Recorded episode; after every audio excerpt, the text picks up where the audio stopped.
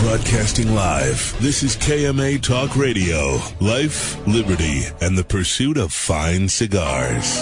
With your hosts, Honest Abe and Adam K. the Brewmeister. Listen to the show anywhere in the free world at KMATalkRadio.com. I like to smoke them like some Winston Churchill. Like a drunk kid.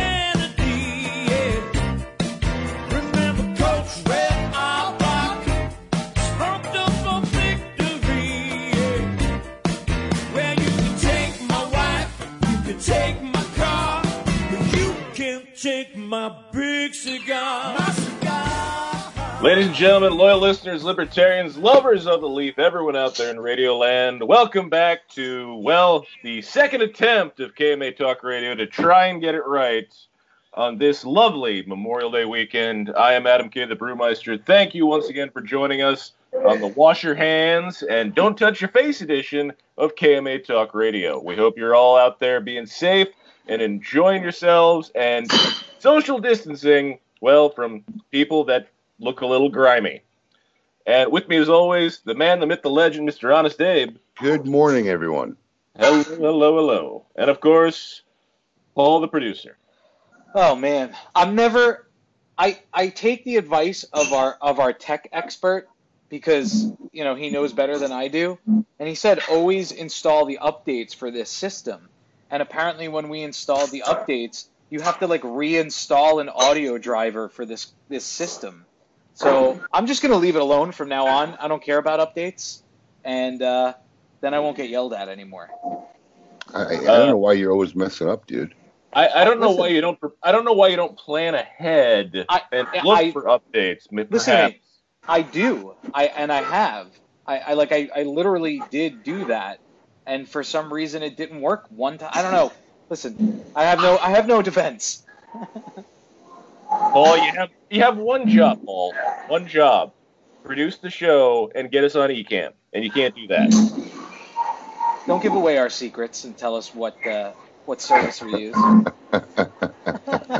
No comment. Oh, and of course now Adam goes away. So, Paul. Are you still mostly at home lockdown? Yeah, I mean, we've gone like to parks. We started going in our pool here, but work-wise, I'm still at home, working every single day from home. Mm-hmm. It's really wearing on us. I mean, we have, this is actually a huge bone of contention in my house right now because we have the baby's christening at the end of June, but it's up on Long Island where all my family is and where my uncle, who's a priest, is. And we sent invites to everyone saying, listen, we're planning on having it right now. You know, if things change, if things don't change or things get worse, we're not going to have it. So we'll just let everybody know. It's only like 40 people that we're inviting. And my sister is a transplant recipient, so she's super high risk. Mm-hmm. So, I mean, we thought about it, but I guess we didn't really think about it. And now my brother has been all over me all day today. He's like, there's no way she's going. And I'm like, well, she'll wear a mask, she'll wear a face shield like she's done when she's gone out, wear rubber gloves. We go to the christening, and he's like, it's not going to happen. She's not going back to work until at least September, if that. Jesus, wow. Up on Long Island, it's still not better. Suffolk County especially is still being hit pretty hard, I guess.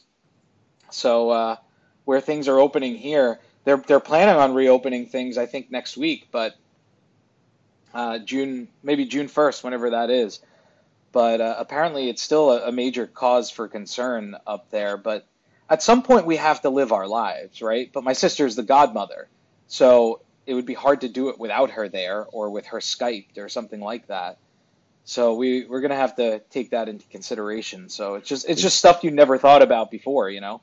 What about your day-to-day living here? Like, I mean, you guys going out for meals? Are you know, we went for lunch yesterday. Yeah, me and my operations guy, we went to a faux place we love right around the corner here. Yeah, I know. Yep. We sat down, we had lunch. It was, you know, I mean, are you guys still avoiding all that? We haven't gone out. You know, we have a newborn, so even though they say it doesn't really affect kids, there's still news now that it could and this and that. The doctor said, just like with any baby, you should limit exposure to them, you know, for the first 4 to 6 months. You know, obviously... It's a little bit different now because we're really limiting his exposure. We have gone to a friend's house that has a new baby as well, and we had dinner with them, maskless. So we did that. Oh. I'd like to think you were going maskless if you were having dinner. Yeah. It's kind of hard to have dinner with a mask on. Yeah, we did do that, but we not really, Abe. We've gotten takeout a couple times, but then it's the whole procedure still. I don't know if you're still, take everything out, put it on. You're not doing any of that? I mean, look, we're wiping stuff down from the grocery stores or packages basically, but I'm not putting stuff in the oven like I was when I first. See, I never did that. I just take it out of that container, put it on a regular glass. Well, and then because I'm diligent. If you're going to do it, you do it, right? I mean, stuff comes in. There's no better way to disinfect it than to bake it for 30 minutes at 150 degrees, But, right. I mean, my whole outlook on it's just changed at this point. We had sushi the other night for the first time since this whole thing. Why? Because you weren't getting food delivery? No, it's because I was thinking that, at least the other food's cooked. Sushi... I was still a little iffy on, because it's raw, obviously, or at least what I eat is raw, not necessarily what my wife eats. But so I was a little nervous about that. I with the other food, you can justify it that it's been cooked, and they usually don't touch it after it's cooked, Are you afraid for yourself at this point? No, not at all. If I get it, I get it. I know I'll be fine, and if I'm not, I'm not. I'm more concerned for the new baby. The pediatrician said. She's like, there's statistics that say they do well with it. There's some news that says they don't do well with it. But she said, you should be extra cautious with a 7-week-old. Well, I'm to the point where I just don't think any statistics really hold much merit, right? Or any data. It's just scary then, because if they're telling you it's fine with kids. I just come to the point where I'm just not going to live my life in fear. I'm going to try to live smart, right? There's a way. I get to the point where living smart is better than living in fear. So I agree. We take cautions. We take precautions. My wife started going back to her Pilates class. Okay. I went to I go to Stretch Zone, and I did it right before the Great Smoke, and I love it. I swear by stretching. So wait, what is Stretch Zone? Stretch Zone is awesome, man. In fact, I may never get a massage again, right? What? It's basically they stretch you out in ways you can't, you can't physically stretch yourself in certain areas, right? So you sit at a table and you have a 30-minute or a 60-minute session, and they stretch you out. And I did it this year because I heard a lot about it before the Great Smoke because I have sciatica. So every year during the Great Smoke, 2 hours in the event, and my thigh is on fire. I remember from years past, yeah. I didn't have a problem this year. I swear by it. I think stretching is the key to longevity. Listen, when we get off the air, send me that information. I have a pinched nerve for the last 2 months, and I've been nervous to go to the doctor. They had a buy a big promo for Stretch Zone, but they had a buy one get one free yesterday and the day before. So call them up and see if they'll give it to you. Yeah, oh yeah. But yeah. So I've been this quarantine killed me. Everything stiffened up. Yeah. Right. And I lost all that hard work, even though I did try to do some at home. It's just not the same. I mean, they strap you down on a table and tie you in, so your body. Do they turn you upside down to do that? No. You're lying flat on a table. Because I've been doing pull-ups because I feel like that helps, and then hanging a little bit after the pull-ups. Once I do 5, but... I was about to say, how many pull-ups can you actually do? Oh, 5 more than me. 5. I do 5 curl pull-ups and 4, I don't know what this is called. Yeah, but just what I used to do in high school because I found my old, thing that goes on the door hang. So during the day, instead of, getting pissed off, when I have to get away from the computer or have to get away from the kids, I go in this room, I do a couple pull-ups, and then I feel better. So I've been trying to do stuff like that to help mentally as well as physically. So the reason why I bought Stretch Zone is it's just nice to see society getting back, right? I mean, look, it's a different way. My wife's classes, they have less machines, and the women are more spread out. Even at Stretch Zone, they've taken 2 of the stations out, so the remaining ones are further apart. And now they have allotted a 15-minute interval in between every appointment so they can completely disinfect and wipe down the station. Because at some point, you got to get back to living. That's right. That's my argument. Yeah, that's why we want to do the christening still. You got to get back to living. You just can't be stupid. And, we talked about this a little bit last week. I just don't know why the world is just so people can't die. People are dying every day for multitudes of reasons, right? And I ain't saying we got to be stupid, but got to go out and start living, focus in certain areas, but this whole country shut down across the board everywhere. Now looking back, and look, I'm not complaining because I don't believe you can play Monday morning quarterback, right? I was a victim of it myself. I didn't know, do I open the stores? Do I close the stores? You know, Tanya and I actually had conversations about this before we were shut down and debating about it. So, I mean, you can't just play Monday morning quarterback. You know, you made your call, you live with it, and then you move forward and you adjust. So that's the point where I'm at with the whole thing. Well, here's an interesting question I came up with this week about the whole thing is this the end of children's summer sleepaway camps? For this they summer. Just reopened them. I mean, well, for this summer, way. Well, my friend said their kids aren't going this year. So for this summer, I think it's going to be, you know, they may open. I don't know if people are going to be sending their kids out there. But and know, if they miss an entire summer, how do they recover is my question. Because, like, the entire idea of, like, the whole Meatballs, you know, the film, that whole summer. Paul's familiar with this because he's from New York, and that's a big New York thing where people send their kids. Such an odd concern for someone with no kids and friends. It's also not necessarily a New York thing.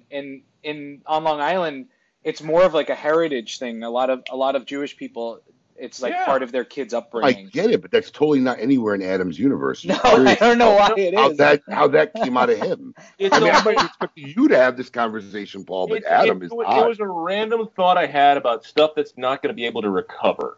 Wow. That was one of the things I was thinking about. To your mind, interesting. Yeah. Okay. Yeah. I was watching a random movie, and I was like, wait, are camps no longer going to be a thing? Can they recover from all this? I don't know, because Stephanie said that that Axel's swim class is now starting next week. They're limiting the number of kids in a class to 5, I think. There's only the instructor will be wearing a face shield the whole time. They added new UV filtration as well as chlorine, and they acid washed the entire place. They got rid of all the changing rooms, so you have to bring your kid in their suit and bring them out in their suit. So we're comfortable with him going back at this point. I mean, he needs it because it's activity that he needs. He needs that social activity. We'll just be careful about it. And doctors are saying that pools are okay. That's why pools in Florida here, at least, or local, you know, community pools are opening.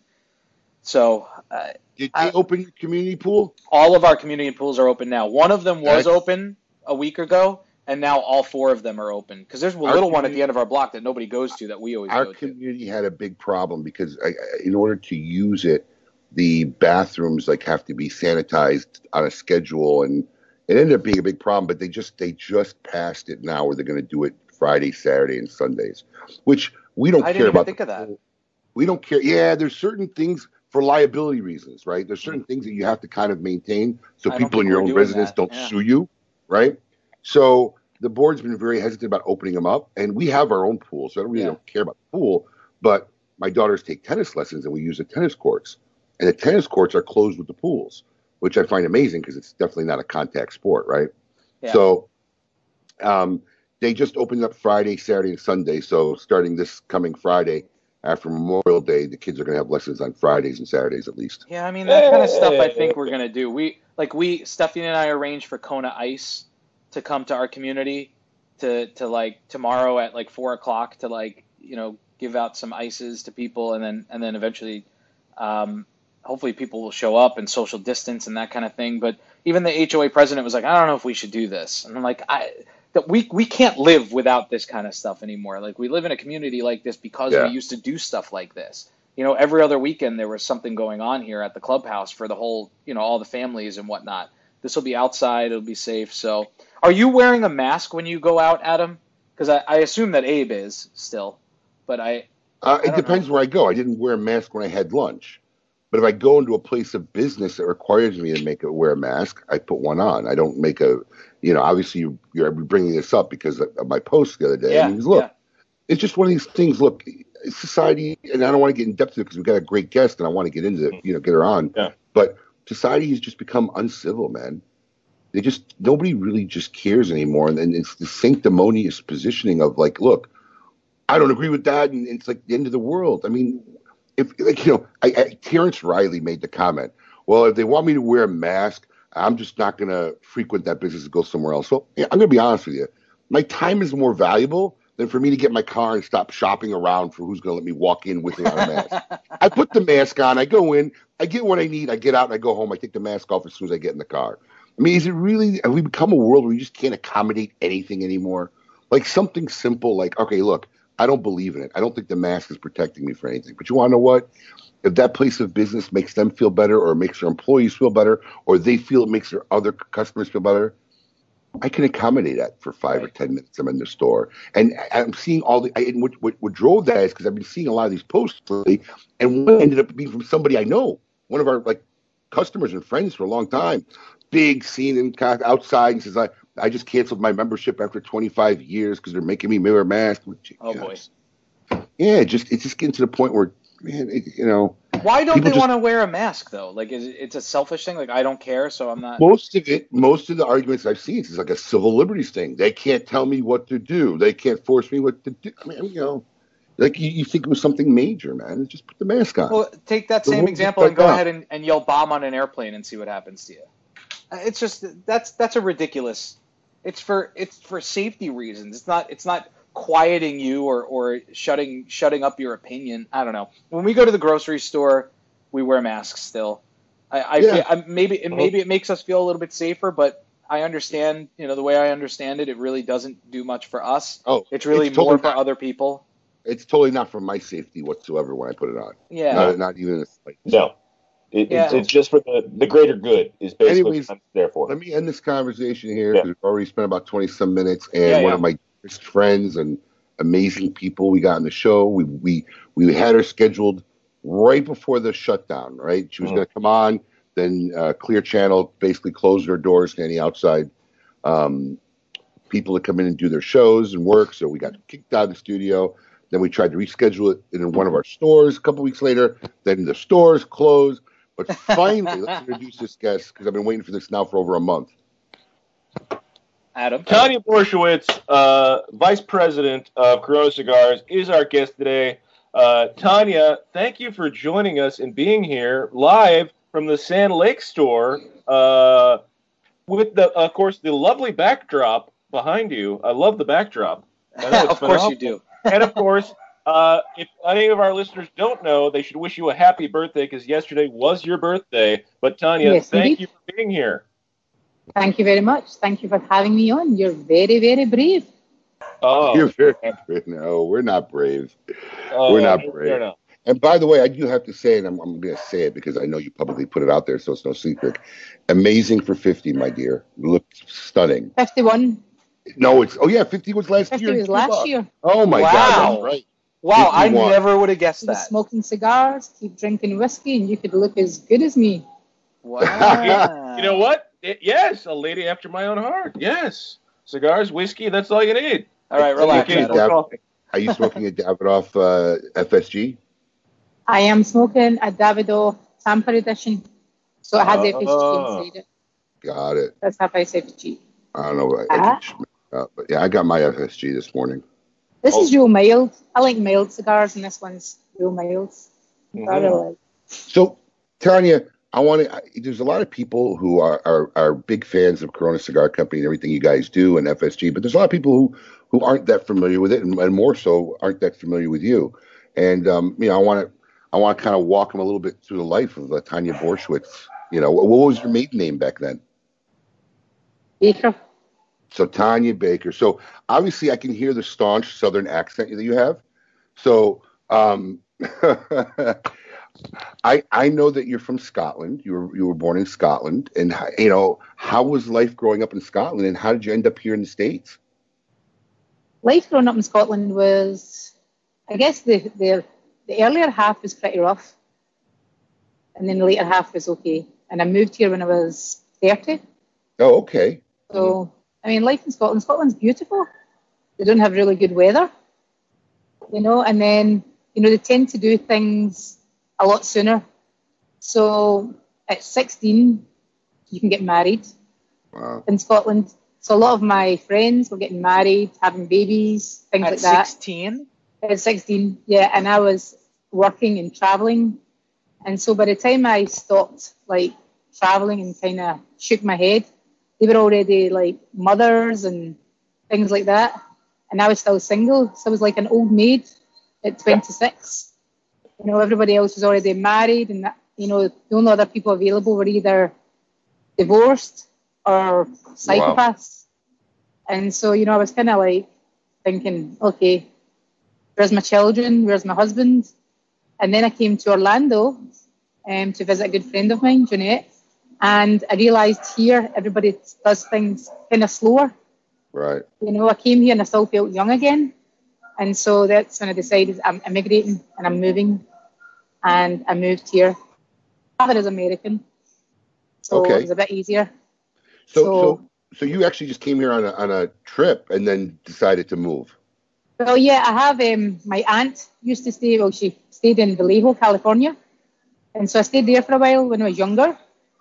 I went to stay with her for a few months. So I kind of had an idea of what life in the US was like versus life in Scotland.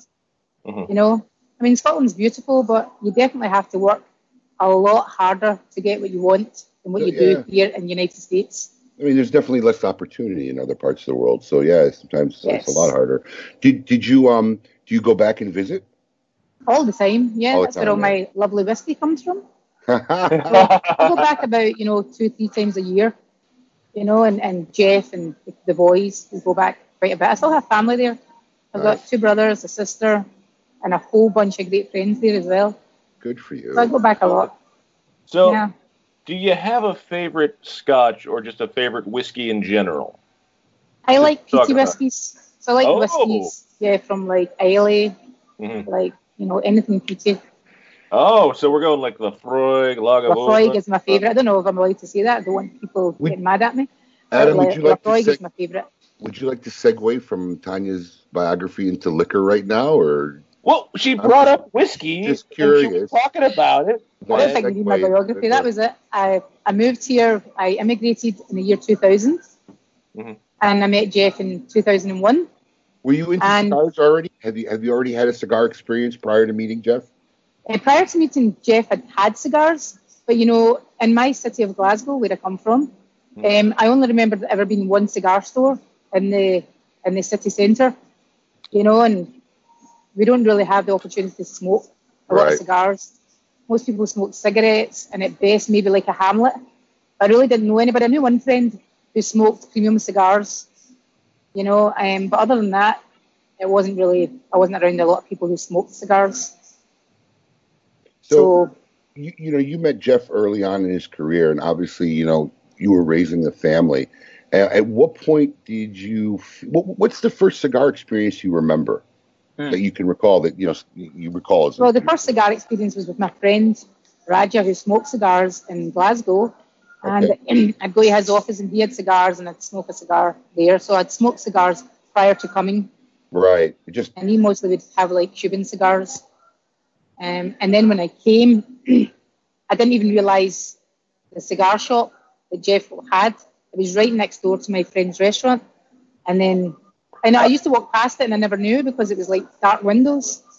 And so then I was quite excited to hear that there was a cigar shop there. And I've always been in retail since I was 14 years old. I've been working in shops, dairy shops. And so when I met Jeff, it was perfect because Jeff was, you know, talking about he'd always wanted to do this catalogue company. And he initially opened his first store as a storage place to give him somewhere to send his cigars from. And then he had like a little Casio register in there. And then my background being retail, then both of us got together and, you know, it became what it is. And so primarily I still take to do with, you know, the everyday running of the shops and now the warehouse and stuff like that.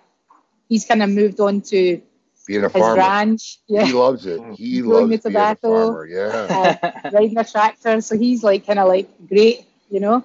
I mean, he still takes to do with it, of course, you know. He's does a lot, but he definitely seems to prefer riding a tractor to sitting in a chair all day. He loves being out there. I call him all the time, and he's like, he's out there a lot. Now, were you like into getting involved in the business early on? Because, you know, you have two boys, so you were raising children, whatever. Or did there just become a point where you really started to move, you know, migrate towards getting more involved in the business? Or was that just always from the onset? From day one, I was involved. Wow. As soon as I met Jeff, you know, he quickly, you know, had me doing stuff for his shop and then the upcoming shop, which is the one now. And so even before this was made, I was in here and helped design a lot of stuff and placement and stuff like that. So I was in it before I had the children, and I've never stopped. You know, I literally went into labour while working twice. Wow, really? That's awesome. I was laughing at Paul saying, you know, he's protecting his child and he's not going out for 7 weeks and all that. My son Boris was at a cigar party at 10 days old, you know, with Marvin in Miami. I took him there 10 days old and he had him with me. I had to work and I had to take my kid. You know, then at 3 months old, he was at like Rocky Patel's 40th birthday party. It was all these adults and there was like a high chair at the end of the table. You know, so both my boys have grown up in the industry. Every shop that I've opened has always had a family room. A room where I could go with the kids, you know, it was smoke-free and it was a quiet place, but they've always been part of it. So I remember opening up the Heathrow store, and at that time they brought out baby monitors with the video on them. And so that was like on my side. So I'd be standing like talking to customers, and then, you know, the baby would be crying. I'd say, just a minute, run upstairs and, you know, make sure the baby was okay. Baby was never alone, but, you know, so they've always been in the shop, but somewhere where you can't see them, you know, in a room or whatever. You know, I don't bring them onto the floor as such. So I've never really stopped working. So. No, that's amazing. And it's funny because a lot of people don't know how long we've been friends. And it was actually you guys that taught us early on when Brandy, my wife, first got pregnant. Because, you know, our concern was, well, you know, we travel, we do business. And it was you guys that basically kind of told us, take him with you. Yep. You guys at that time were taking Boris everywhere. And, took him everywhere. You're like, everywhere. Just take him with you. You'll figure every single show. Yep. Everything. Like, I mean, he was actually on the floor of the IPCPR. He was about, I think he was about maybe three. And your friend Sal, remember Sal? I have that picture. Yeah, he was on the floor because I had no babysitter. I had to be on the convention floor. And kids were not allowed on the convention floor. No, you had to be 18. Yeah. You know? Yeah. And I put him in his stroller and I walked in there like he was supposed to be there. I just marched on in with my stroller. And then I saw Sal, and Sal was like, I said, my babysitter never turned up. And he said, give me the baby. And he took the baby. He did? And he put him in his little, he had that little. He had the like, go-around. The little go-arounds, yeah. And then Abel saw him. And of course, Abel's his godfather. And so Abel's saying, bring me the baby. So there's Abel in the middle of the trade show holding my baby. And of course, this crowd starts, you know, forming and taking photographs and all this kind of stuff. And actually, that made it to, I think they put that photograph inside the Tobacconist magazine with Abel and Boris in the middle of the trade show. And there must have been about maybe an hour later, maybe an hour and a half, I don't know. And someone realized that this was a baby. I was like, ma'am, you're not supposed to have your baby here. But by that time, I got done what I had to get done. So I was like, okay, bye. Oh, perfect timing. Like, yeah, I knew what I had to do. You've got to do what you've got to do. Yeah, how many kids do you have now, Tanya? You have 4 or 3? 16. No, I have 2. Oh, you have 2. Okay. 2 boys. So do you take the boys everywhere with you now, or when they like, how far apart are they? Because I'm in that same predicament now that like Abe's like, oh, just take them with you, but it's hard when you have like they're so close together. Advice. Mm-hmm. I take them everywhere. In fact, you know, about 2.5, 3 months of the year, Jeff and I travel in an RV with the children. You know, he takes time off and we just travel, you know, everywhere with them. You know, everywhere. You know, it's like if we can't travel with them, we don't go. So every show, whether it's the TA, whether it's the PCA, whatever it is, everyone knows my children.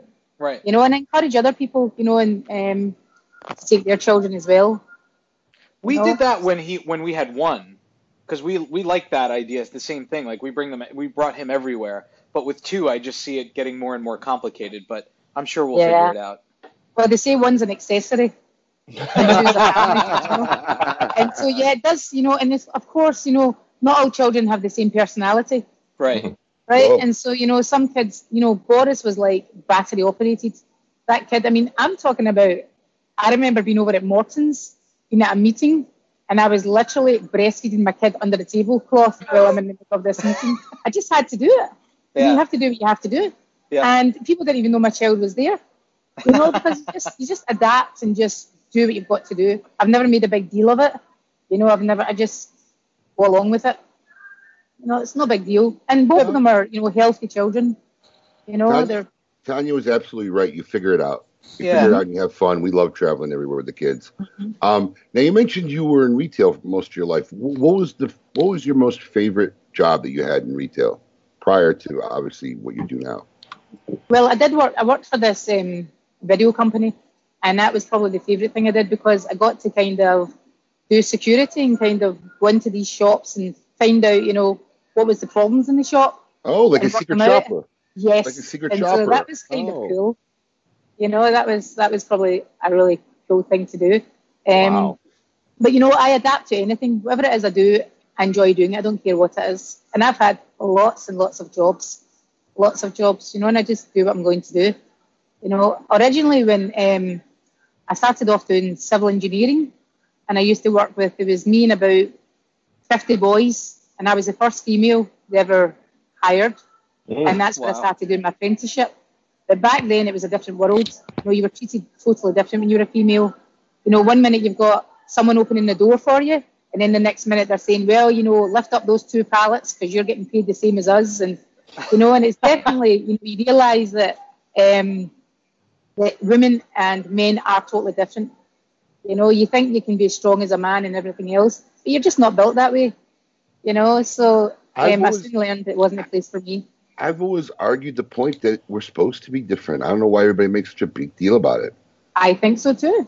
I enjoy being a female. We were supposed to be different. Anybody who thinks otherwise, there's something wrong there, man. No, we're not all supposed to be the same. But along those lines, because Tanya and I had discussed this before the first time she was supposed to be on, before they shut down our studios.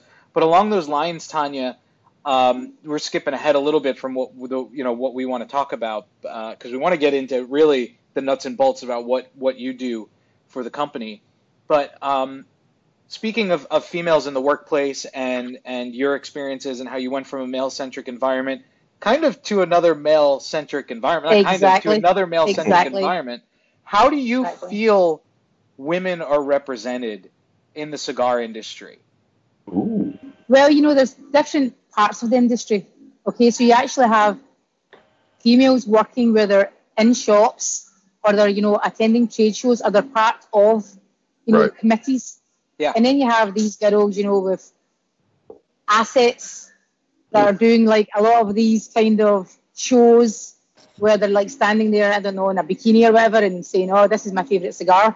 Right. Okay, so there's different parts. And so as far as, like, running a store or being involved, there's not many of them. Women that are in this are great.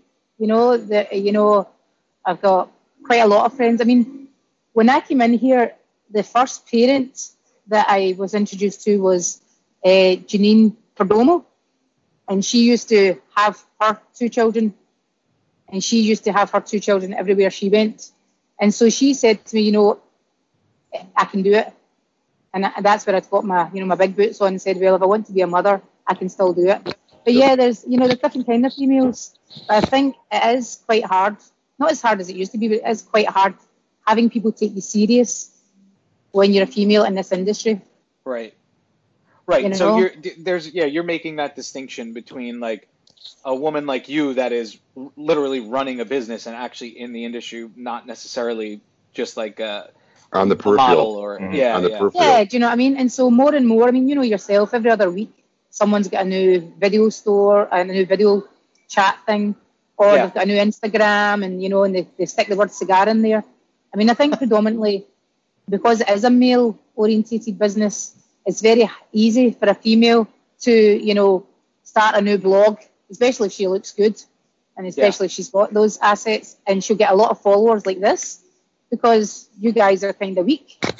And so, well, you know what? Hold on. Let me just kind of summarize a little bit of the psychology on the male end of this, right? So I went to a Catholic high school, which is all boys. It's not so much weak. It's when you're deprived of something that's normal, right, on a regular basis. Because, like, we're at school all day. We're around dudes. And the only females you're looking at is a nun, right? So the random nun who's walking down. And let me just tell you something. If that nun was, like, good-looking and hot, you know, that was a problem, right? You know, you got teenage boys. So, you know, when you're deprived. So in the cigar community for the longest time, you know, there weren't women involved. There weren't. Look, I mean, like, look, our businesses involved in these bars and lounges. But, you know, you guys were a big social setting from your first store. My older stores were these little traditional, like, old school, you know, 9 leather chairs and a bunch of old guys sitting around smoking, which is intimidating just to women walking in, right? More or less socializing. So, you know, it's like adding a drop of water when you're in the desert. So that's why it's also weak, because when you're in this lifestyle for many, many, many years, there wasn't female interaction.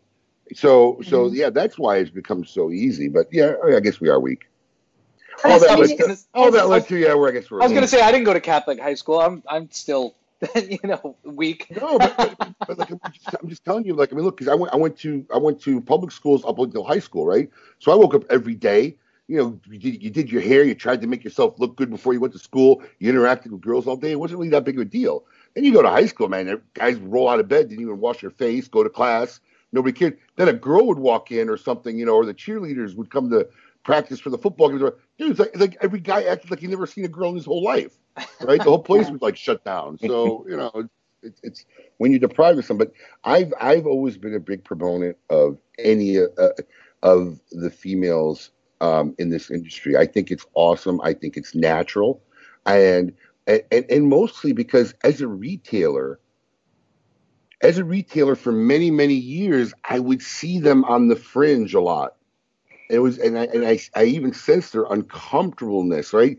You could tell this was a passion that they were into, and this was a hobby they were into, but they were just so afraid to break the ice and and today we have settings where honestly it's completely comfortable. There might even be a lot of times where in our places the women outnumber the men, you know, especially with the bar setting now in the shop. Well, here, so, yes. Yeah, so... And here I have, now this is only by chance, but I have some great females. I have, you know, Dalen, who's in charge of my graphic arts. I have Kim, who's in charge of my warehouse. I have Sonali, who's in charge of the store. I have Carla, who's in charge of the bars. I have Amy, who runs the whole back of the shop. I have so many strong females. Now, that wasn't by choice. That was by chance, because these females came in and they just did a better job than the people around about them. Do you feel that it was possible that they were more comfortable because I'm assuming you were doing the hiring? Because if I'm including the back of the house, right? 1, 2, I've had 2 women who are currently working the back of the house, and on the floor in my whole career, I think we've had 3 women work the floor. I don't know if they're intimidated. We just don't get a lot of action. Do you think it's because either they know who you are, or they know there's a woman involved, that they feel more comfortable? It's for sure. When we have females, I actually hire all the females, or I'm part of it. Now we've got such a big staff, especially when it comes to bartenders, that a lot of the bartenders get hired without me. But it's all based on the same thing. It all starts with zero tolerance. And if you give them the power to know what they're allowed to do and what they're allowed to take. There's no way any of my females are going to have a guest or a colleague who's going to treat them any different than what they are. And so they take that power and they use it. Okay, I don't have, you know, my girls aren't in here for anything other than to do their job. Mm-hmm. And, you know, and so I don't have anybody treating them different. If I've got a girl selling cigars or a guy, they get treated the exact same. You know, we don't expect any less of them. And so I give them that power when they come through that door. And I tell them, listen, you're not here to be treated a certain way. You're not here to, you know, have people whistle at you or look at you or touch you or anything like that. Now, I've seen, you know, I was watching a video last night, in fact, with some of my customers. And they were showing me a cigar shop down by UAB on the water where they had a female, a really good-looking female, and her job all day was to light cigars. But what she did was she would take the customer's cigar, put it in their mouth, light it, and then sexually, like, kind of hand it over to them. Ooh. And I thought, are you kidding me? That's wrong in so many different ways. Yeah. Right? But I guess, and I don't know, I mean, you know, so if you're going to treat people different, then expect, you know, different results. There's a place in Manhattan that used to do that, that I used to go to. It was weird. Yeah. But it doesn't matter what the girl looks like. I don't want her putting her mouth on my cigar. I don't know who she is. I know, but it just amazes me that the men who were smoking these cigars thought that was okay. Yeah. Well, you know, I mean, why is it okay? Yeah. You know, and why do you even want that kind of service? That is not okay. No part of that is okay. I know. Well, I don't know, you know, but so it's just. I'm pretty sure those days are over. Yeah, now. Yeah, I hope they're over. You know, but I'd like to hope so. You know? And then the same when you walk through our cigar events, right? You never see these like buff-looking guys standing there. It's all these really, you know, sexy females that are standing there with the cigars and stuff like that. You know, so they do. You know, the cigar industry still sees a female a certain way. You know, and I mean, even me. Why is it no one knows who I am? Well, because I've got such a strong partner in Jeff, and it's all, you know, Jeff. Which is good. He's absolutely fabulous, and I'm okay being where I am. But a lot of it's to do with the fact that I'm a female. I'm always introduced as, this is Jeff's wife. Never, oh, this is the vice president of Corona Cigar Company. Right, it's always, this is Jeff, and this is, what's your name? Oh, yeah, this is Jeff's wife. You know, and I'm standing there juggling the balls. But, you know, I literally I will say this though, Tanya, to that point, I will say this: the industry people, especially the manufacturers, know and respect you very much, because we got a lot of responses. I got personally a lot of text messages and emails from people saying that they were happy that you were finally going to be on. And even guys like Saka were, I mean, he was joking a little bit, but he was like, Abe, it really is about friggin' time that you get her on the show. Like they all seem to have great things to say about you, and they know who you are and respect the job that you do. They've gotten to work with her. They've gotten to work with her and know her. Yes, if you work with me, or if you come and you know, like a lot of people, they'll invite Jeff for dinner, and then they'll see me as an afterthought. And then once we're sat down and they kind of realize, you know, I kind of know something, then they're a bit more respectful of my part of Corona Cigar. But other than that, you know, it's still quite Jeff's wife. You know what?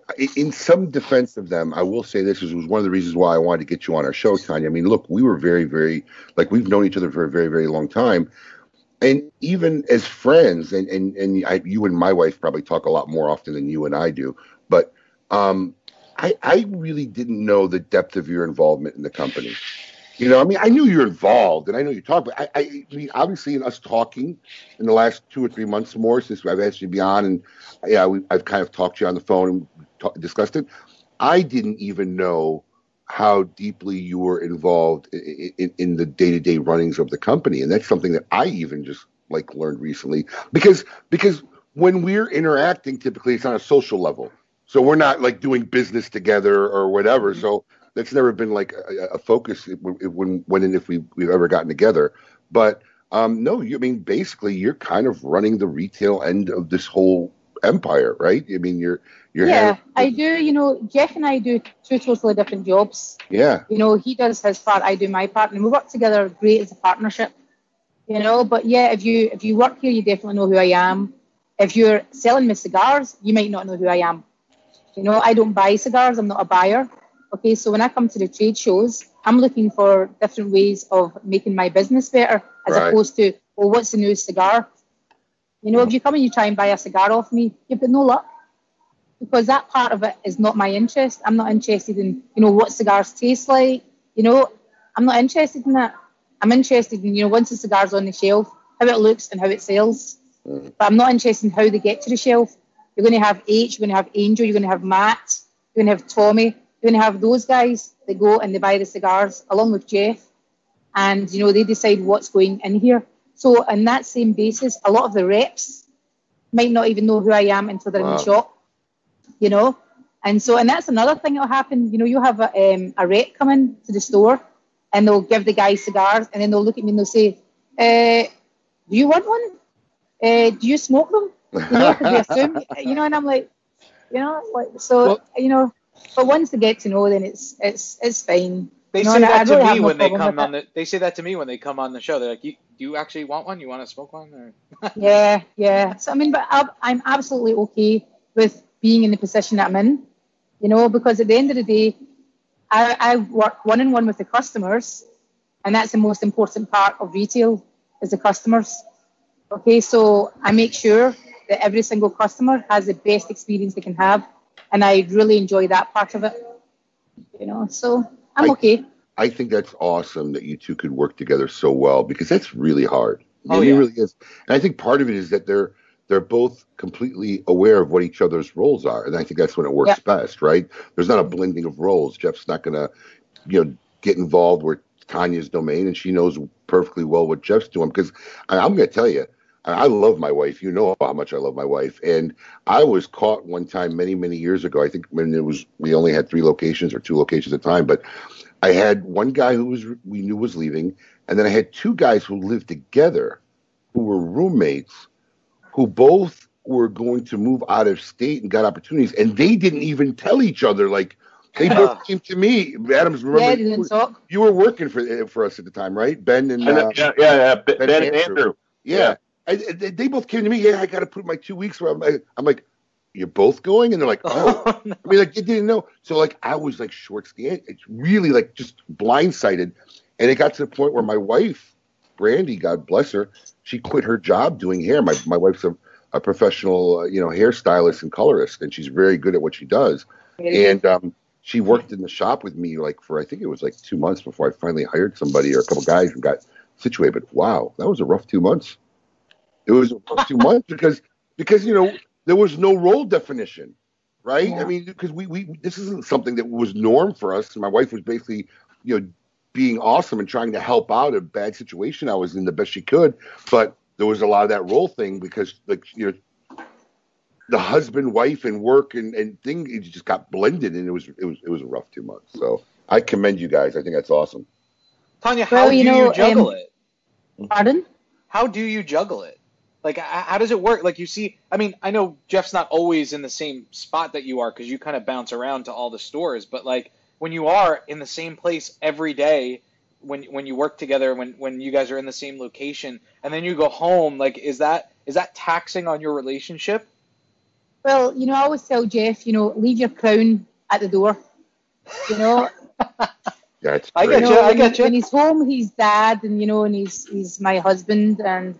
You know, it's a whole different thing. You ask them to take out the garbage like anybody else. Exactly. As far as work goes, you know, when he has his, like, staff meetings and all the managers get together and they're all doing this, you know, kind of, let's get things. I don't even attend them. I don't attend. I say them, you know, because then we would be talking on top of each other. And so he'll go there and he'll tell, you know, the guys, okay, we're doing this, and we're doing that, and we're doing the next thing, right? I might not necessarily agree with everything that he's saying, and so I won't put that out there, so I'll wait until after the meeting. And then my staff will come and tell me, Jeff said this, and Jeff said that. Okay. You know, and then, you know, it's a matter of respect and trust. That's you know, great. I respect and trust that he can do his job, and he kind of respects and trusts that I can do mine. Mm-hmm. And yeah, we do have kind of, you know, moments where we disagree. We disagree with a lot of things, with the running of the stores. Mm-hmm. But you see, Jeff and I are different. Jeff's not really a social person. You won't see him hanging out at bars. You don't see him going shopping. I don't think he's been to the mall like 3 times. So his idea of retail and my idea of retail are 2 different things. But Jeff knows what to buy to put in the stores. I know what they should look like. And so we kind of, you know, we have Angel, and we always say Angel is like his wife and my husband. So he's kind of the go-between. And so, you know, Angel will tell him one thing. He'll bring it to me. I'll tell Angel one thing. And then we'll kind of come to a kind of conclusion over it, you know. But as I say, it's all about trust. If you know Jeff trusts that I'm not going to do anything that's going to chase away customers or stop sales, right? And I trust the same with him, you know. And, I mean, that's just like any other partnership. It's that trust that you have together with the person that you're working with. So exactly. But for me, whether I'm selling cigars or whether I'm selling, you know, fruit. And I did have a fruit shop when I was younger. So really? Well, yeah, I did have a fruit shop when I was like 24, 25. So, you know, it doesn't matter what it is I'm selling. I'm going to sell it to the same extent. You know, so when I met Jeff, Jeff had a passion for cigars. But I had a passion for Jeff. And so that's how we work it. So I do whatever I've got to do. Now, you mentioned events. You mentioned events earlier, and I'd be remiss not to bring this up. Obviously, you guys have been involved with Drew Estate's Barn Smokers, which is an extremely popular and growing event that's done in multiple cities around the country. And obviously, their Florida one is at one of your barns at the FSG ranch at your farm. Florida. Yeah, it should have been last week, if I'm not mistaken. It was supposed to be on the... originally on the 16th of May, I believe, and then it got moved to November. But unfortunately, it has just been cancelled because the company, you know, it's a big company, and they really don't want any liability in case someone gets sick. So they're just being safe for everybody's sake. So they went ahead and have cancelled it, coming up in November. Now, for some of our listeners who aren't familiar with the Barn Smoker, can you share a little bit about that experience? Yeah, of course. It's an event run by Drew Estate. Jonathan and Drew Estate. And so what they do is they'll come to the barn, and we'll have about 600 guests up there, and we'll use the barn, and they'll basically use it for promoting. They're promoting, you know, FSG, they're promoting their own products. So it's kind of like they do this big kind of thank you to the people who smoke those products, and they'll bring them up there, they'll feed them, they'll give them a tour of the barn, and they'll show them how cigars are formed from seed to shelf. Mm-hmm. So you have about 4 different people doing tours. They'll break it up into, you know, a couple of hundred people each, and they'll have different speakers. You'll have Jonathan, you'll have Willie Herrera, you have Jeff.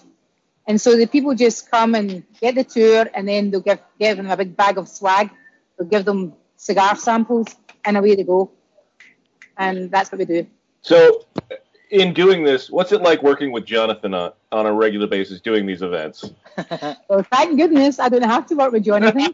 You know, Jonathan's a great friend, you know, but I don't work one-on-one with him. Mm-hmm.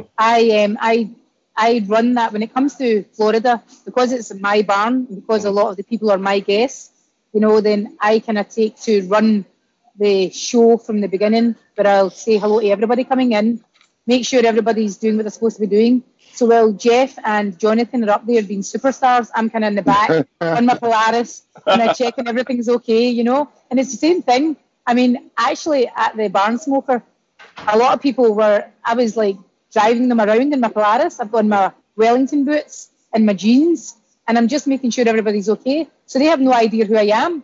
So I'd have kind of people who have like walking sticks and stuff, and I go pick them up in my Polaris and take them to where they have to be. And they're trying to give me like $2 tips and things like that, you know? And they're like, oh, that girl's so good, you know, you should promote her, you know, and Tanya, things like that, you know? Tanya, have you taken the tips and just said, thank you very much? I have, because some people get offended. I know, you know? I know. Like, no, take it. You look like you need it. And I'm like, you know? And then I had some people give me tips, like they give me like... we grow these really cool sunflowers up there, because that's where we grow our tobacco, of course. Right. And so we have these sunflowers, and they act like a barricade. So all these insects will go for the flowers before they go for the tobacco. Right, right. And so we try and give, you know, everybody that comes, we'll give them a sunflower. Thank you for that, FSG. Mm-hmm. And so, you know, a lot of people gave me flowers as well. You know, they're like, oh, there you go, there's a tip. And, you know, it's really cool. You know, and then, you know, sometimes, like, at the end, like, Jeff or Jonathan will say, you know, bring Tanya up the stage, and then they're kind of looking like, she's here, you know? I just gave that girl $1. What am I doing? Yeah, exactly. I'm like, right. $1 coming. But, yeah, it's nice. It's nice. And it's always good, because you get to actually hear what the people think. You know, they're not going to try and blow smoke up your arse. They're going to tell you exactly how they think about how things are going. And so I still do that. I still kind of like, when I go to Tampa store, a lot of the locals know me, but a lot don't. And I'll go over there and just hover around and see what I can listen to, you know, or else I'll just sit there in the cameras and see if everybody's doing what they're supposed to do. You know, I absolutely check every review that comes in. If we've got a negative review, I'm right on there. I'm like, okay, let's get that fixed. Right. You know, because it really should be you know, as we say, the ultimate cigar experience. And it's my job to make sure that happens. Yeah. And so that takes up a lot of my time, and I enjoy doing it, but that helps make things go the way they're supposed to go. Well, the Barn Smoker is definitely a unique experience, and, you know, it's unfortunate that they got canceled this year. We're hopefully next year they'll get it back on there. I mean, there's a lot of guys who throw big cigar events. I mean, we throw our own big event every February, but this is like a completely different format. While ours like is a big cigar celebration party, this is actually an opportunity to see what happens on a farm, in the field, talk to the growers, and it's almost kind of doing like a trip without having to leave the country to see a cigar farm, right? That's why people like it, you know. Yeah.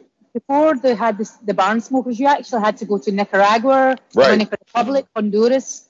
So people, the only opportunity they would get is if they flew out the country. You know, because Connecticut grow tobacco, but they don't necessarily do tours. Right. So before, you know, you could do like the safari with Jonathan in Nicaragua. You know, you could go to Dominican Republic with like Davidoff or something like that. Yeah.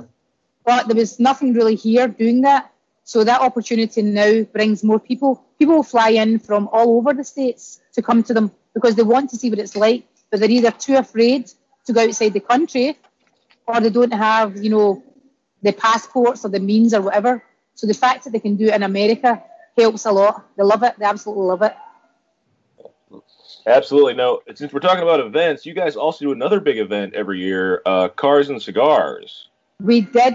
Unfortunately, the venue that we used, we can no longer use it. They sold it off. So, you know, it's really hard to find an event where you can smoke cigars, you know, inside a building. And so, you know, we're still trying to do a new one, but then we have to start putting tents outside and things like that. So, yes, I mean, maybe we'll use the barn, use that space to do the same kind of thing. Maybe not the cars because it's more tractor oriented. Right. But, yeah, we'll do something else. You know, people keep asking, you know, they go to Abe's thing and they're saying, can we do something local? The thing is that, you know, our company, it's really just Jeff and I, you know, and so, you know, you're trying to balance the shops, the ranches, parenthood, you know, all these different things. So you don't always have the time to do everything. So sometimes it's better just to say, you know, go see Abe, you know, go to this one. You know, because, you know, you can't do everything all the time. Yeah. Yeah, you have to certainly look into start using our barn a bit more. Yeah, you know? I would love an awesome barn experience. I mean, we were going to come up there and do KMA once until we found out at the last minute that there was no internet there, just cellular. There's nothing. Yeah, well, we didn't know that. We asked before we went out there, and then we found out at the last minute. I talked to Jeff the week before, and I was like, we just want to make sure that the connection speed is okay. He goes, yeah, Verizon's great here. We have great signal. And I was like, wait, hold on. I was like, when you say Verizon, do you mean cell phone service or do you mean like internet? He goes, there's no internet. It's a barn. He got like mad at me. I felt bad. A couple of barns and, you know, and a couple of hens and whatever. There's not a lot up there. Now, speaking of the FSG farm, right, and the ranch, I have to ask you because I think one of the reasons why Tanya and I always really got along is we're very kind of similar, right? We just speak our mind, right? We, you know, we just talk. I mean, Jeff and I get along very good, but I've always said that Jeff's like the more diplomatic of the two of us. Yeah. Like when we've sat on boards together, I'm the one that's like a bull and loud and knocking shit over. And Jeff's always got that soothing voice when he's talking to somebody that is just calming, right? But like when you heard that Jeff wanted to grow tobacco and start being a farmer and ranching, what were you thinking at the time? Was it like Green Acres? Were you like Zaza Gabor or, you know, like, you know, or were you into this farm life and concept? Because no, Jeff absolutely not. Absolutely not. Jeff in it. No. Yeah, Jeff loves it. No, when I met Jeff and, you know, we're sitting, we kind of talk about where we want to go in life, you know, what's your credit score and all that stuff. No, Jeff said to me, you know, eventually he wants to retire and he wants to, you know, like be on a little orange grove and drive his tractor because Jeff has always driven tractors. You know, he was like the Florida champion tractor driver. Right, so he's always loved that stuff, right? He was in the FFA, you know, he's got the little blue jacket and all that stuff. I think he told us this, yeah. Yeah, and so, you know, he said that from when I met him. And so I knew he always had this passion for farming. And so at one point in his life, Jeff had cancer. And thank God, you know, he came through it good. And so, you know, at that point in your life, when you're going through something like that, nothing matters anymore. All you want is to try and grab as much happiness in life as possible. And so this all started with, you know, I'd bought a little, maybe 10 acres. And then the first thing I did was I got him a tractor so they can go cut grass. And man, he would go up there all day long cutting the grass. And I'd be standing there like, Jeff, get in here, get in here. So then what I did was I changed it to a lawnmower that went really fast, like 13 miles an hour, so you can cut that grass quicker. But when I saw how passionate he was about riding that tractor, and so when we got the property where the tobacco farm is now, after about a year or so, we were like, what are we doing with this property? So then he said, I wonder if tobacco will grow here. And I said, that's a great idea. And so that was it. He started, you know, trying to grow it. And I've been supportive ever since. Of course, the first crop, I was out there with my children, with my friends, you know, so we harvested the first crop. Wow. And so, you know, I'm very happy that he has something that he can enjoy doing, and he's very good at it. Everything he touches, he turns to gold, you know, so I'm very supportive. And even now, I mean, I was up there the last crop, and I was, you know, it's very good. I was up there, I was picking it, I was actually planting it. I'll do whatever it takes. I still enjoy doing it with him. I don't want to be doing it every day, but, you know, so I'm supportive of it, and I'm glad he does it. Do you think you're going to end up living your older days on a farm? Yeah, maybe. Maybe. I like the peace and I like the quiet. You know, I've actually suggested to Jeff to, you know, build a house up there. We just bought a new house, but prior to that, I said, you know, let's move up there. It's nice, it's quiet. And he's like, there's not enough restaurants. I'm like, okay. So that's why, you know, where we are here, it's Restaurant Row. I think we've got about like 40 restaurants in a 2-mile area. So he loves being able to eat. He likes to eat. And so other than that, I think he would move up there. And he's up there like 4 days a week. How far is it, you know, from where you're so... 70 miles. Oh, really? It's that far? How far? Or 70 minutes? 70 minutes? No. It's only about 35 minutes from our house to the farm. 70 miles. That's what I said, about 70 miles? No, it's actually about, I think it's about the same, about 37 miles away. Oh, okay. And then we have a ranch, but the ranch is a wee bit further. That's about an hour away. So when you see him playing with the cows, that's about an hour away from here. Okay. See, but that's the thing about that concentrated area of Orlando. It's like there's all these restaurants, the theme parks, and then you can literally go out of the city because it's such a widespread city. Exactly. 20 minutes, 15 minutes, and there's nothing, which is what it was before Disney really came down there. But there's nothing up there. I didn't being from New York. I had no idea that there was farmland there. You know, like it's a thing that I guess you just don't think about when you think Orlando. See, but when I was in New York, I always think about New York City. But when you're traveling on this bus everywhere, New York's like the city's nothing. It's all nothing but fields out there. Yeah. You know, until you get to like, you know, Canada. You know, it's nice. It's a good lifestyle. That's why they wanted to be a separate state. Upstate New York wanted to be separate from the city in Long Island for a long time. It's totally different. Yeah. Do you go to the farm a lot? I do. I actually, in my house right now, as you know, Paul, I have 6 chicks. Yeah, we saw on our last call. Yeah, and so, you know, we have like hens up at the... There used to be hens up at the farm. But unfortunately, the coyotes and the alligators and the snakes and all these things kind of ate all my hens. Oh. And so I just bought some more chicks, and I actually have them in my house right here in my subdivision. And so I'm bringing a bit of the farm to my house. You know. When we were talking, Abe, the other day, I had Axel in my lap, and my wife walks over. She goes, "Do I hear chickens or chicks?" Like, what do I hear? And Tanya goes outside and comes in with these 2 baby chicks. Axel lost it. My wife was like, "Oh my God, they're so cute." That's great. Yeah, so I'm like bringing it because I like all that stuff, you know. I mean, prior, I've always been a city girl. Glasgow is like a mini New York.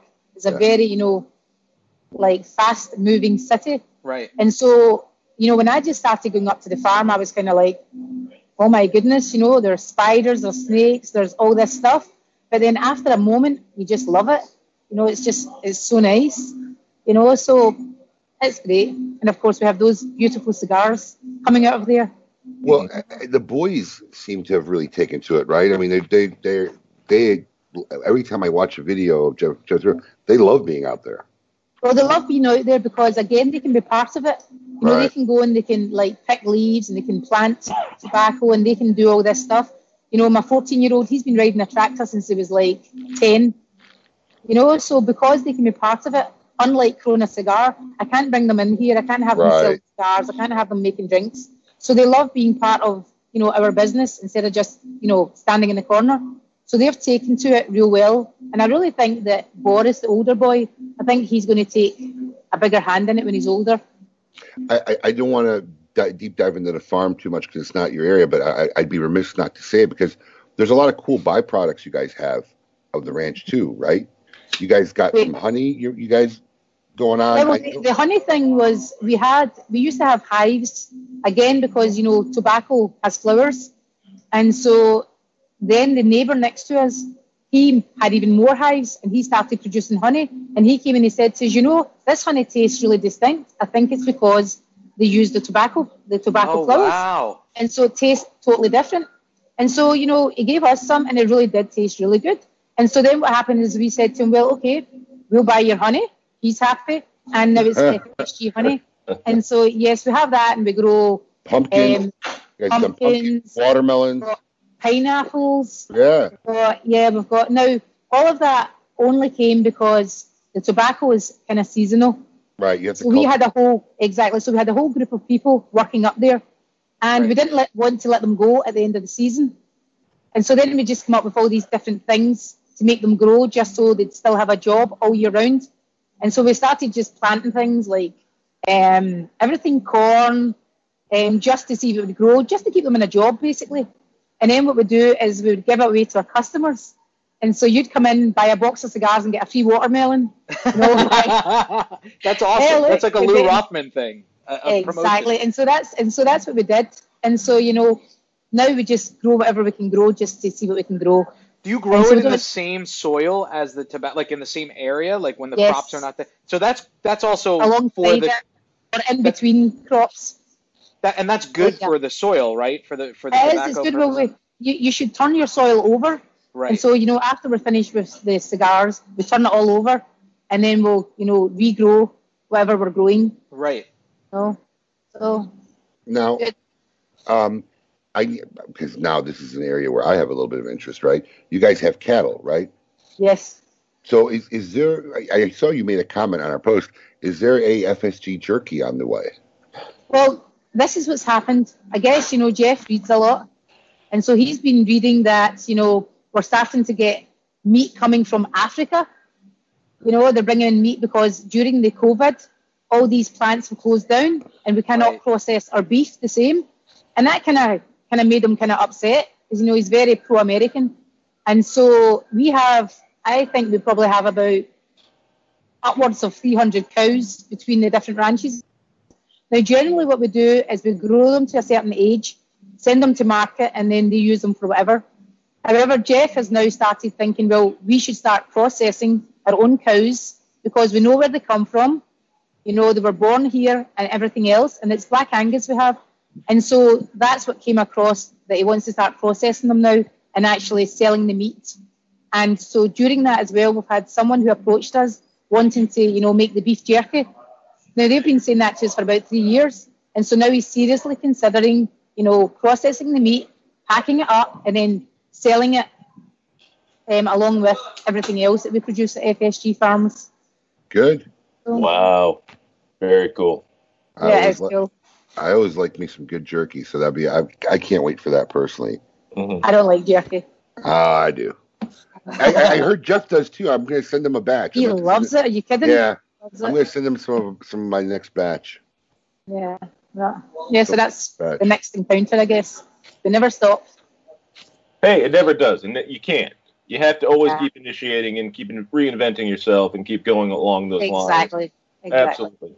So for those who don't know, you guys have 3 stores in the Orlando area, Sand Lake, Lake Mary, downtown, and then, of course, obviously the Tampa store, and the downtown store is right next to the Amway Arena. Correct. And if I'm not mistaken, you guys get a lot of NBA players on their downtime that come in there. Well, the area where this shop is right now is quite an affluent area. And so a lot of these guys have stores, have houses right here. And then downtown, as you know, we have the stadium. So, yeah, we get these kind of superstar figures coming through. And then Tampa's the same. We're right beside the Buccaneer Stadium. Yeah. So all of the stores get their selection.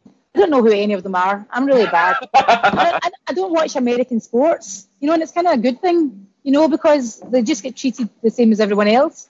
They don't have any VIP clubs or anything like that. So they just sit. I mean, I look out my window any given day, and I just assume when they're really big or they're really tall, they might be someone. But I don't go up to my customers and say, you know, what's your name and what do you do? You know, I'll go up and say, what are you drinking or what are you smoking? And, you know, converse with them. So a lot of these people that come, these guests who come, I really have no idea who they are, which is smashing. You know, they're just another cigar smoker. And so whether you're a plumber or whether you're, you know, an NBA sports star, you're sitting in the same seats. Because the thing about me is, coming from Scotland, I'm a bit cheap. And so I believe in like using every single seat. So if I'm out there and there's a seat empty and there's someone standing, I'll take them over and I'll say, hey, what's your name? And he's like, you know, whatever, Bob. And I'll say, this is Mike. That's your new friend. Sit and smoke together. Because I want every, you know. And so then it's fantastic, because what I've done is I've kind of created these like masses of friends who all come in and sit together in all different walks of life. And every single, I don't care how rich you are, you still need a plumber. And so, you know, they all become friends, and I absolutely love it. I love that, you know, when you come in here, you never meet a stranger, you know, and so, yeah, we do have a lot of these celebrities, but they don't act like celebrities, they just act like cigar smokers, and I love it. Very cool. So, obviously, you guys have four bars, so... What kind of strange drunken bar stories do you have? Tanya, if you don't have any, we could send Adam down there one weekend so you can have. Oh, he'll give you plenty. Yeah, he can give you some material for some weird bar stories. Mm-hmm. Well, you know, there's a difference between owning a dive bar and owning an upscale cigar bar. Mm-hmm. So we don't really have, you know, back in the day when we just opened, we used to, you know, have to wheel people out here. But now, you know, there's so many different, like, you know, it's so many liabilities. And so our idea is to, you know, give you a drink, but not enough that you're going to fall out of here. You know, we've had more people falling off of stools because they've smoked a strong cigar than we have because they're drunk.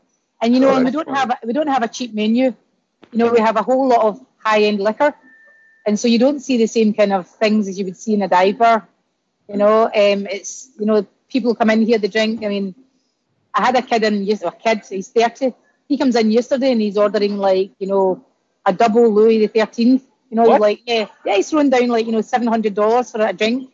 Yeah. You know, and so we don't really have, you know, the fun stories as such. You know, so I'm sorry to disappoint you, but yeah, it's, you know, it's nice. We don't really, you know, and we have a lot of females that come as well, which is great. We have, especially downtown. Downtown, we have a lot of female cigar smokers who like to drink good whiskies. And so it's great. Now, just to be clear, all the bars and retail locations are now open? They're all open again, yes. We're obviously, you know, following all the mandates of 6 feet apart. The tables are 6 feet apart. You can sit up to 10 people at a table as long as they came together. Right. Mm-hmm. Right, and but, you know, we're all adults. And so everybody here, you know, I've got some people wearing masks. I've got some people not wearing masks. You know, people are, you know, it should be kind of look after yourself, and that will help look after other people. So we have hand sanitizer everywhere. You know, we've obviously got bathrooms where you can wash your hands. You know, everybody's looking at things different. You have some of your staff wearing a mask? I saw, you know, I saw a go behind you wearing one. Exactly. I'm trying to figure out which girl it is with this mask on. But yeah, we have the lovely Angie here. So she's wearing a mask because she feels better wearing a mask. Sure. And I don't know, you know, I think if you're behind a bar and you're serving drinks, I think you do have to wear a mask. You know, but it's not mandatory in our store. As I said, if somebody wants to wear a mask, I'm okay with it. If they don't, they don't. The only thing they have to make sure is they're forever washing their hands. Yeah. And, you know, keeping everything clean. Are your stores open normal hours? Yes, we are now. We're open until 2 a.m., 12 during the week. Is that 12? Yeah, same thing. 12 during the week, 2 a.m. So you did go back to normal hours. Was this the first week of normal hours? It was. Yeah. It was. We actually, during the whole virus thing, we closed down one shop, the one downtown, which was primarily a lot of local business. So with everything being closed down, we just closed down the whole shop. Well, we didn't want anyone to lose their job, so we moved all the staff from there into different locations. If someone didn't want to work, that was okay, but most of them wanted to work.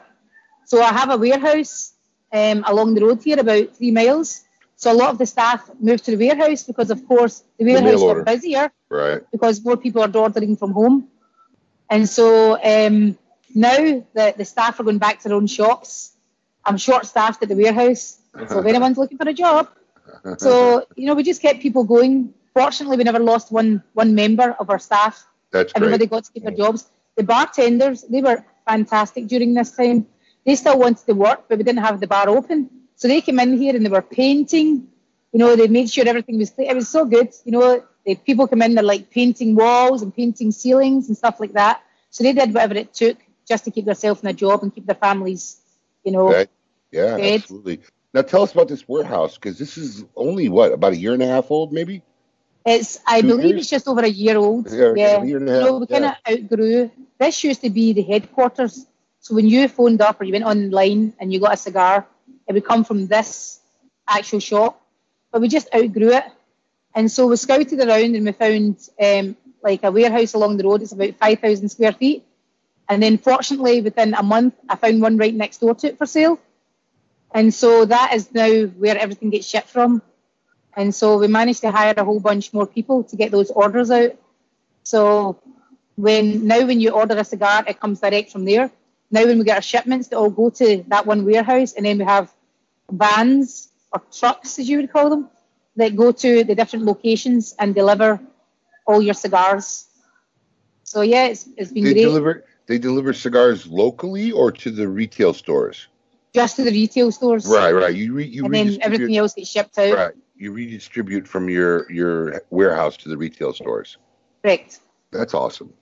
Huh. Very cool. How is the tourism being so low or really nil affected the stores? Has it at all?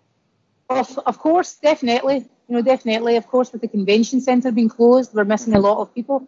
But I really have a strong group of locals, you know, that come in here every day, and God bless them, you know, so they're keeping us going. You know, and, you know, it is what it is. What we're kind of losing in the brick and mortar, we're making up over at the warehouse. Right. So, you know, but yeah, it's had a big impact on us. And even this 6 feet apart thing, because our shop, we can't have as many customers in anymore. Right. And so, you know, a lot of customers are smoking at their cars and stuff like that because there's no seats that they can sit at. So right now we're talking with our landlord, and we're hoping to expand into the parking lot outside where we can put tables, stuff like that, you know. So yeah, it's had a big impact. I mean, right now I'm in my shop and it's relatively empty. You know, some people are afraid to still sit down. Some people are just coming, getting their cigars and leaving. Mm. So it has had a big impact. But what can you do? You just keep going. That's it. Absolutely right. Mm-hmm. 110%. All right. Do we got Coop today? Is Coop on coming out?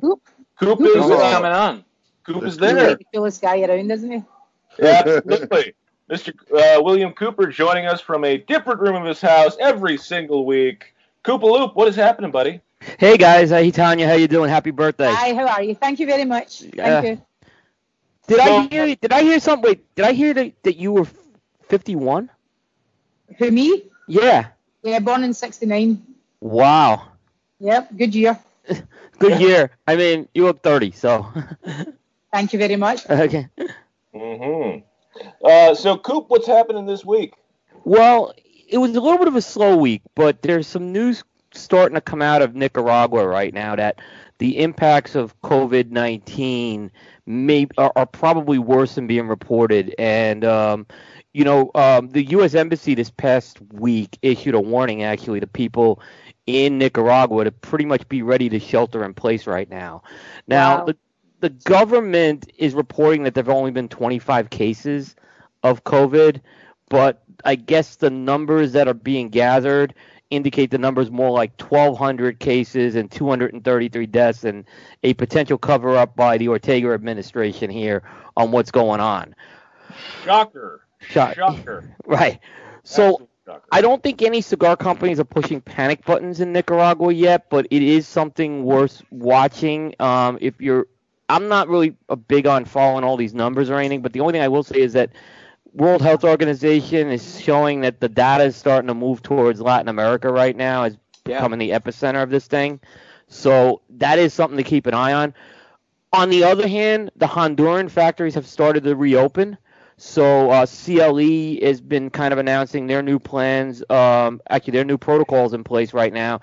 They're putting things like, distancing in at the factories right now, sanitary conditions. Racist Cubanos, which makes a lot of Alec Bradley, is also reopening as well. They're doing a phased reopening. Julio Arroyo's Aladino factory is also opening. So you're starting to see things in Honduras open under some control protocols right now on that end of the fence. Oh, interesting. Good to see Honduras opening back up and getting things going. But obviously we're all going to have to pay attention to see what happens in the next couple of weeks with Nicaragua.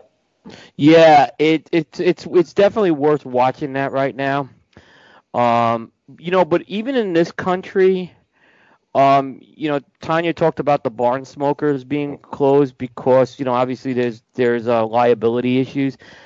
That's not going to be a unique thing to Drew Estate, and I think you're going to unfortunately see a lot of the big events in the second half of 2020 canceled right now for those reasons right now. That there's just going to be a little bit of fear to have these things, mm-hmm. And I know a lot of cigar companies were basically putting out, that they were going to try to reschedule things in the second half. About a half hour after Drew Estate made their announcement, I saw Cigar Aficionado was immediately tweeting Big Smoke events. So I'm sure that, that's going to become a concern as well right now, what's happening there. I'll be honest with you, we're concerned about the Great Smoke in 2021. Wow. Yeah, look, yeah. We don't, the fairgrounds where we do the event are taking events. Because we've had a talk with them because we've already had a contract and settled on a date for next year. But we just don't know what the climate is because, look, this event has to do with – I could throw the event, but if people aren't comfortable enough – because our event, a lot of people fly in from out of state. The event is, I think, has almost reached a 50-50 ratio of people in the state of Florida to people who are coming from out of the state of Florida. So if they're not ready to get on a plane and fly – and come down here and be comfortable. And if there's not a solidified treatment, forget a vaccine or or whatever. But if there's not at least solidified, because I don't think the hospitals have really figured out the treatment process. I think they've had different successes with different people in different areas, and I don't think the treatment scheme has been solidified. But if that doesn't happen, I don't know how successful a Great Smoke in 2021 is going to be. We're still going to move forward, doing everything we're supposed to do and making the decisions and prepping for it. But just like the PCA or the Barn Smoker, we're going to have a hard line date where we're going to have to make a decision and decide whether we're going through with this for sure or not. Yeah, Abe, and I think you're going to start to see the next question come up as well is right before the Great Smoke is TPE in Vegas. That's just scheduled for the end of January.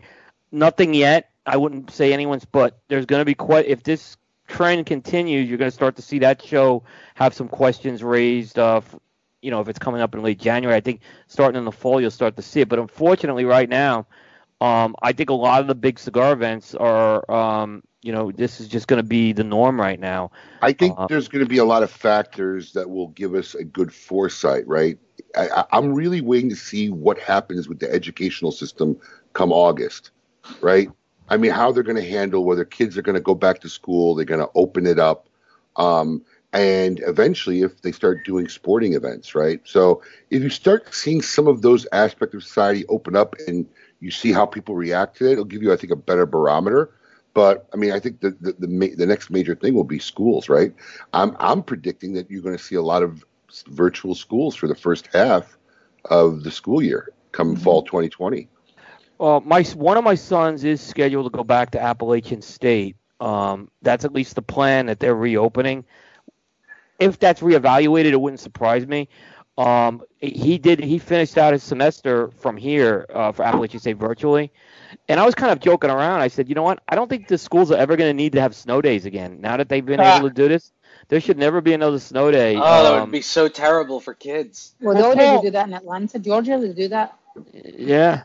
Paul, my nephews in Georgia, they already have that in place. When it's a snow day, they just go straight on their computers. Oh, really? So they were a lot. So I've got a couple of nephews at my house right now from Georgia, and that they already know. They've already got it all worked out.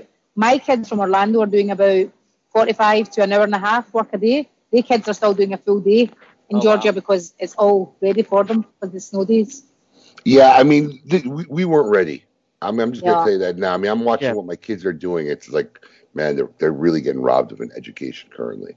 You know what I mean? They really are on all levels. My daughter goes to a very how do you describe it, Paul? It's a school of the arts, but it's a hard school to get into, right? It's supposed to, kids from the whole county audition to get into school, and I'm so not impressed with what they even have her doing. I mean, it's like, I'm constantly, I mean, I know they get out in the morning, like at 8 o'clock and like 9:30. I'm like, are you done with school? Like, yeah. Exactly. I did myself. Get the hell out of here. So, I mean, unfortunately. I mean, we should have it. You know, Orange County are the most advanced virtual schools in the whole state. And we do have hurricanes. So our kids should be prepared, but unfortunately they're not. They're not. I hope they've spent these last 2 months and all this whole summer and really figuring out how to do a curriculum should the event that they don't go back to classrooms in the fall, because otherwise it's really just going to be tragic. Right. You know, my son was saying that there's some, like, what I'd say hands-on type of laboratory classes and things like that. Those things haven't been really figured out yet with some of the universities. You know, if you're in a chemistry lab or something like that, where it's very hands-on and stuff. So those types of classes, I think, are being, like, pretty much rescheduled right now. Are just going to have to be offered at a later time, which is unfortunate. Yeah.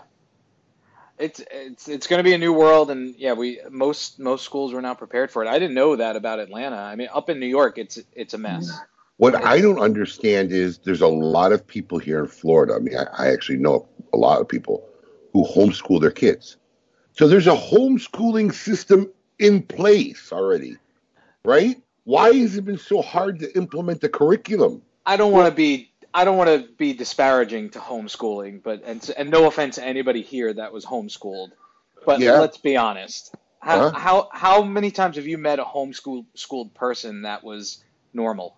I'm going to say my youngest son was homeschooled. Hold on. Listen, well, Paul likes being ignorant. I know you didn't mean that, but so let me tell you something. Did you ever go to the smoking in Palm Beach Gardens? Yeah, I've been there once. Right next to Vic and Angelo. Yeah, I've been to Vic and Angelo's many times. The guy who runs that place, his name is Bart. Go talk to him. They homeschooled all their kids from youth through high school, whatever. Yeah. And hold on, all of them played outdoor sports. He was big into Little League. They, you know, when you homeschool, you're allowed to play for the sports for your high school in the county area. Yeah. They all interacted with the kids. They all went to the proms. They all went to. It just depends how. Look, Paul. It's like anything else in life. It just depends how you do it. If you're going to half-ass it as a parent, you're going to have kids who have some social issues and aren't developed. If you take it seriously as a parent and want to homeschool your kids, listen, I'm just going to say this, all right? I know if I homeschooled my kids or if Tanya homeschooled her kids, the kids would probably be 10 times better off, you know, than going into school, right? Because there's a lot of crap they get through school, right? Yes. But, you know, obviously we don't have that time to commit. That's why I would never even engage it, because I wouldn't half-ass it. If I was going to homeschool my kids, man, that'd be like a serious thing. Well, homeschooling is not what it used to be. Okay, so it's not like, you know, someone at home anymore with, you know, now homeschooling, it's like groups. And you have like one mother who homeschools maybe 15 kids. So she's like the primary teacher. So it's not like just the parents and the child. Okay. And then virtual school. So we tried virtual school with my boys because we like to travel during the summer, like 2 years ago. I said, let's try this summer virtual school because I could get into that. I could travel with my kids all the time and not worry about going to school. Mm-hmm. And so he did try it. And so the way it works is the virtual school is they have a teacher who they can talk to all day long. They have to, you know, get on the computer at a certain time. Now, if my sons want to do like sports, they go to the local school right. and they join in sports there, you know, and they can go for socializing on a Friday and some stuff like that. So it's not like it used to be. It's not like, you know, some weirdo with their kids at home. And so it's a whole different thing. So, yeah, I can say that it would be okay to get your kids homeschooled now because it's totally different. I mean, back in the day, you know, 20 years ago, it was kind of more like a cult. Right. Like, yeah. Now it's totally different. And, you know, and these kids, they're never off their Xboxes. So a lot of them can't socialize anyway. Sure. You know, I've got my young son, you know, you take him out and he can hardly say hello to someone. But once he's on that Xbox, he's like jibber jabber, right. you know. So kids are totally different now. They've all born with like, they all look like he does with a headset on, you know. And so it's a whole different generation.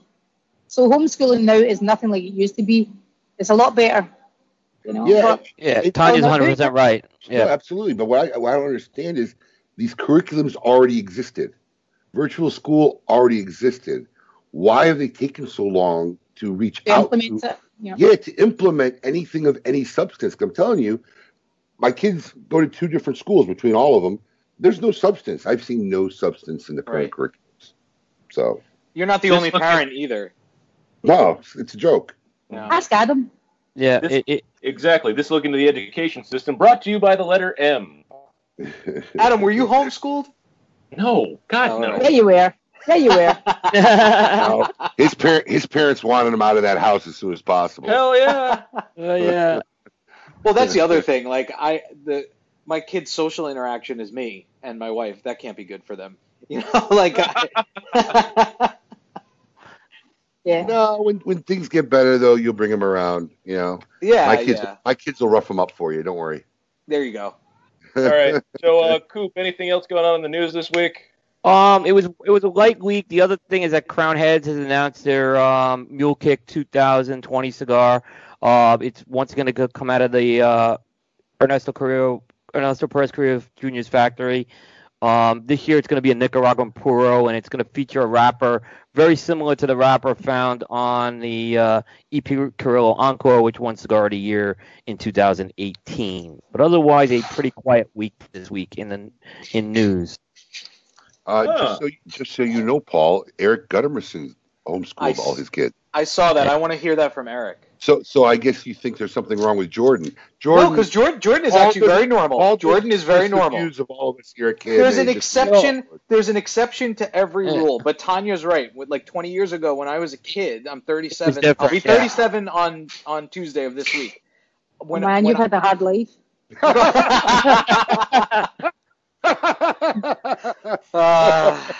I'm only joking. No, you're not. It's okay. Wow. But back. I was expecting some jabs a little earlier in the segment. Yeah. But 20 years ago, those kids were weird. So and they didn't have what Tanya's talking about, where is that virtual setting, and the kids that I knew when I was growing up in New York in homeschool, they didn't participate in sports. They weren't a part of the community. Like they were sheltered. It was like they kept them in a hole in the house. So. Yeah. So, yeah, it's different, Paul, and you're right. That's how it was because I grew up in New York too. So that's what I'm referring to. No, Coop's not homeschooled. He homeschooled. My youngest son was homeschooled. Okay. But it was for a medical reason why he had to have that. But eventually I was so impressed with the program, and my wife was. He just ended up graduating high school as a homeschooled, and he's a freshman in college right now. So very good. Yeah. Is he going crazy, like socially at school now? Like, is he wild partying and? No, he's not like that at all. Like that. Pretty. I wasn't sure if he just broke out when he got into college, and he was like, "Oh my God, look at this! This is awesome." Yeah, nah. He had the one maybe who partied the most was my oldest son, I'd say. And he went to Full Sail down in Orlando. Oh wow! So, yeah, he graduated. Yep. That's a good school. Yeah, it really is. Yeah, I was very impressed with that school. Well, before we end the show, I'd like to share one of my all-time favorite Tanya stories, if possible. Mm-hmm. I actually bring this story up alone when I try to, because look, I love Tanya because she has my wit and humor, right? She's a jabber. Like, we like to jab, right? So yes, we do. If I could share this story, I don't know if you remember it or not, but do you remember? Does it involve nudity? No. She's getting nervous. Not that story. No, not that story. Do you remember we were having dinner? I think it was before we had kids. It was, I think, the four of us, me, Brandy, you, and Jeff. And we were at a restaurant near your Sand Lake store, and the waiter was commenting on your wedding ring. I can't remember, but go ahead. It's funny. So this waiter is obviously, coming to take our money, but he's engaging in this full-length conversation with Tanya. You know, Tanya's trying to be polite and talk with her friends, but he's infatuated with her wedding ring, and he keeps commenting on it. And he then says that he's engaged and he's shopping for rings and stuff like that. And then he asked her somewhat of a semi-personal question about the ring. I don't know. He said, well, how much is it, or where'd you get it, or whatever. And Tanya just deadpan looks at the guy and goes, well, do you work here or do you own the place? And, dude, I almost fell out of my chair in the restaurant. I was, just so brilliant at the time. I said that to him because I remember now, it was across the road here. Yeah. And we were trying to converse, and he just kept butting in. Yeah. First of all, he was like, I like your ring. And I was like, oh, well, thanks very much. And then he starts going on this whole tangent about, and I was like, just let us eat or take our order, And then that's when he said to me, well, where did you buy it? And I thought, that's weird. Weird. So anyway, things like that happen all the time. But I love the fact that she just came out so fast with that, dude. I couldn't stop laughing. I think I spit my water up at the time or whatever. I'm sure he put something in my food before he delivered it, but that's okay. I've learned now to keep the comments until after I've been fed. Right? I tell that to my wife all the time. I said, never getting tips before the food comes. Right. I tell her that all the time. Oh, my God. After the food comes. Speaking of food, any new junk food or crap food you've been eating, Coop? Actually, Abe. We all know you don't know jerky that well, but go ahead. Oh, Abe's that guy again. He just like people in the cigar industry when they lose, he's got a, such a sore loser. That's why you have to be that guy with making an honest statement, dude. Abe. Well, actually, I do have not to change. Go back to your original question. Yeah, I'm on this Vietnamese coffee kick right now, which is holy cow! So it's a very strong coffee, and you use condensed milk in it, which is loaded with sugar, is what I'll say. Oh, sweet, yeah. That should be great for your blood sugar content. Yeah. Yeah, I know exactly. But I mean but it's interesting because you use this little they call it a fin, and it's a drip device you put on top of your coffee cup, and you pour the hot water in, and then it drips it into your coffee cup. It is a Vietnamese coffee. I'll say people talk about Cuban coffee being strong. Vietnamese coffee is pretty strong in its own right as well. Well, because they over roast the beans. So when you posted that the other day, I was like, I've never heard of Vietnamese coffee before as being a thing. Oh yeah, I did some research. In any restaurant, they purposely over roast the beans in Vietnamese coffee. Because you're putting it in condensed milk, I guess. I don't know. Yeah, you don't. I would say you don't want to put Vietnamese coffee in a traditional coffee device. It just isn't. It's not going to fog it up. Yeah, and it's also but it has got some caffeine in there, is what I'll tell you. Because I was bouncing up the walls a couple times this week with it. That can't be good for your heart. No, but that's why, I can't. You don't want to have that. I was definitely feeling an acceleration in my heart rate. I really highly doubt that any of Coop's consumption choices are driven by what's good for his heart. No, I'm just putting it out there. No, that's very true. I don't think that's a big factor in his thought process. Abe, when I got my blood infection. Right, I was eating healthy and everything, and I'm like, well, why? At this point, I changed my whole attitude after that because, I still got sick. So I mean, at this point, I'm like, I want to enjoy what I'm going to eat right now. Good for you. Yeah. And your wife checks up on making sure the life insurance policy's paid up every week. Yeah, look, I'll say this. She's been one, absolutely.